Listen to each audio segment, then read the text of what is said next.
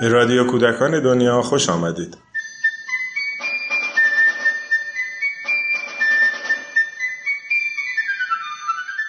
سلام. ششمین شماره از نشریه نامه مربی تیر ماه 77 در حالی منتشر شد که عکسی ویژه بر روی جلد داشت. چهره کودکان خندانی که روی زمین نشستند و دور دو زن حلقه زدند. آن کودکان پناهندگانی هستند که در های مهاجرین زندگی می کنند و آن دو زن هم کارشناسان مؤسسه. این شماره به طرح آموزش مربی کودک در مهمان شهرها اختصاص داره.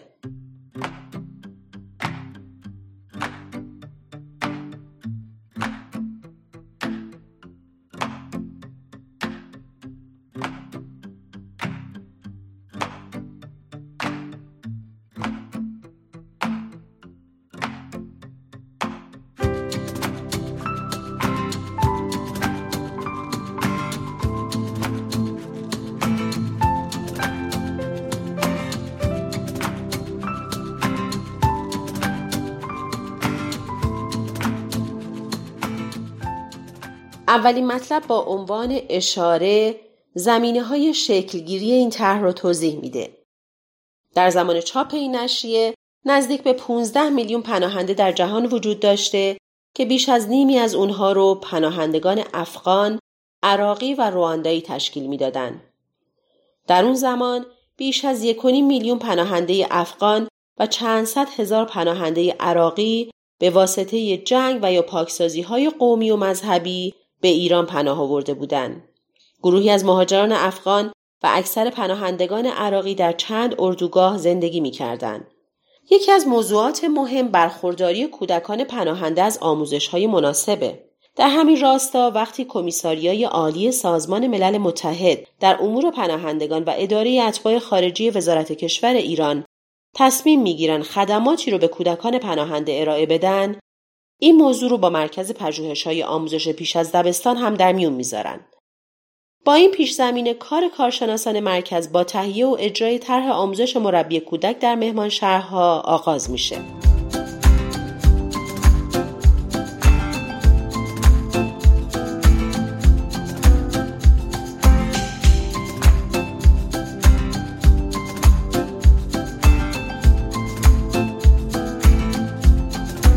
خانم پریچهر نسرین پی سراغاز رو نوشتن.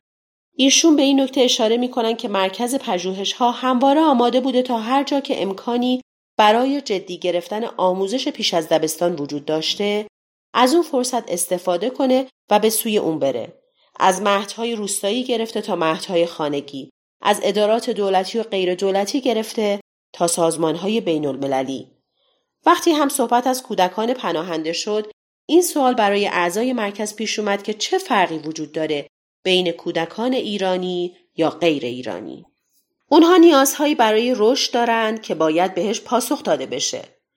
از طرفی این طرح اونها رو یاد کودکان ایرانی انداخت که همراه خانواده راهی کشورهای دیگه میشن.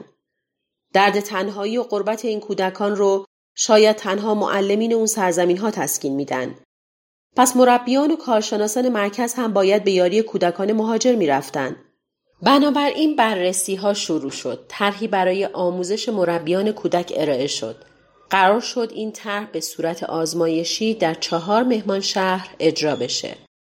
برای همین خانم اندلیبی و خانم قبرایی راهی این چهار اردوگاه شدند تا وضعیت را از نزدیک ببینن و بررسی کنن. بر اساس مشاهده اونها برنامه بازنگری شد و در نهایت چهارده نفر از کارشناسان و مسئولان مرکز با آگاهی از همه سختی های این سفر راهی مهمان شهرها شدند.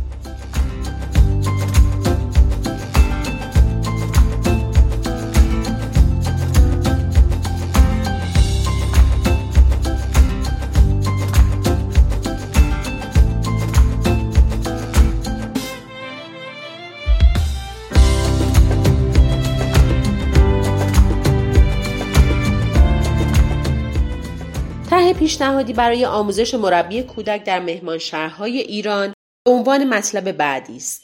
در این نوشته مواردی از قبیل اهداف، شیوه اجرا، ویژگی های آموزش، زمان آن و تجهیز مهد کودک یکی یکی بررسی و نکات مربوط به هر کدوم ذکر شده.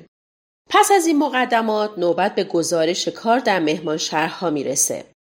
در نوشته مفصل بعدی خلاصه ای از گزارش جامعی که گروه کارشناسان مرکز پس از بازگشت به تهران ارائه دادند اومده. در این گزارش به شیوه کار و مراحل اون در چهار مهمان شهر بردسیر، رفسنجان، جهروم و سروستان اشاره شده. اینکه در هر اردوگاه چه شرایطی حاکم بوده و چه تعداد کودک حضور داشتند. چطور داوطلبان رو برای آموزش انتخاب کردند شیوه آموزش در هر شهر چطور بوده و در نهایت افتتاح مهد کودک چگونه صورت گرفته. به عنوان مثال در بخشی از این گزارش که به مهمان شهر سروستان می‌پردازه اینطور نوشته شده.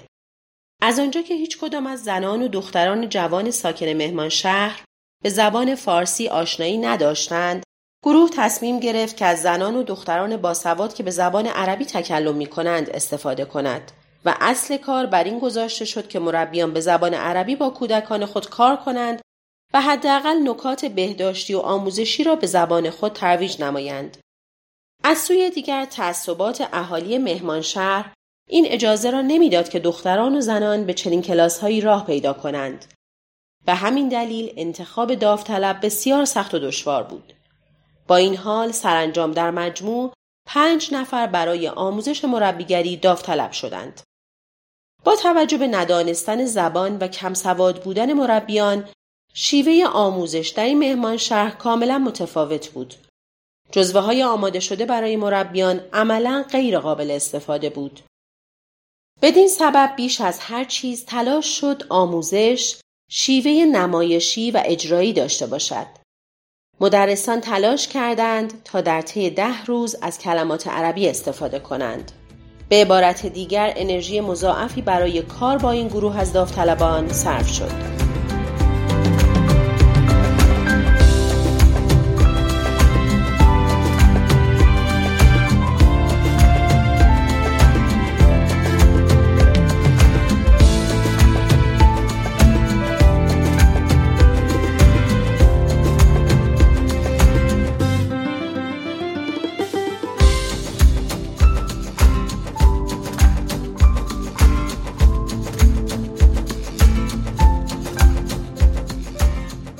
آخرین بخش این شماره مطلبی است به قلم آقای ناصر یوسفی تحت عنوان چه آموختیم ایشون به این نکته اشاره می کنند که در تمامی مطالب نوشته شده در مورد این طرح به فعالیت ها پرداخته شده و همین خاطر آقای یوسفی در این نوشته از خلال آموخته هاشون این طرح رو مرور می کنند. همون اول هم رازشون یا مهمترین چیزی که آموختند بیان می کنند. رازی که در نهایت برای همه ما روشن شد این بود که ما زمانی می توانیم به معنای واقعی یاد بدهیم که از آموختن آن نکته خودمان تغییر کرده باشیم. همه سطور بعدی نوشته آقای یوسفی توضیح این رازه.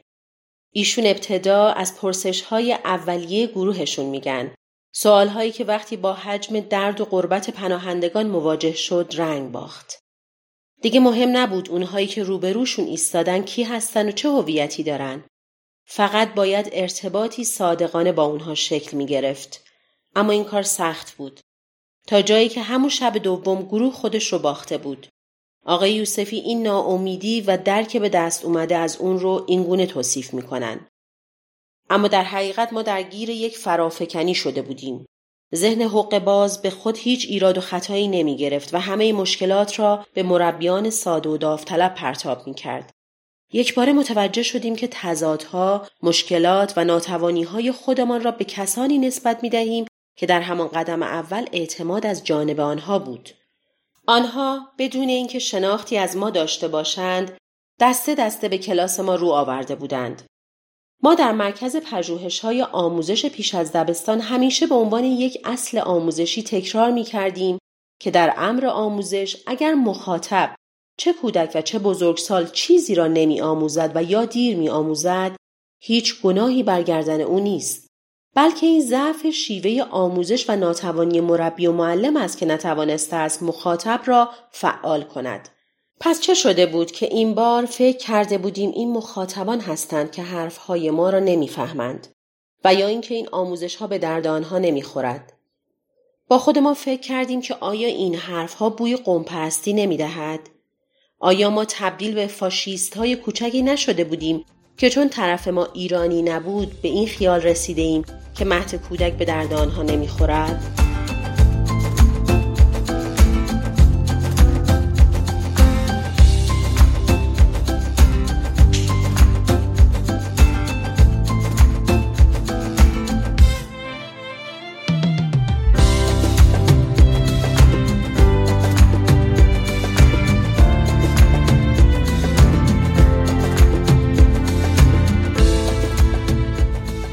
بعد از این درک تازه آقای یوسفی و همکارانش شکل دیگری به کار خود میدن و سعی می‌کنن بر اساس جایی که مخاطب ایستاده و اونچه که داره زبان مشترکی برای ارتباط پیدا کنند.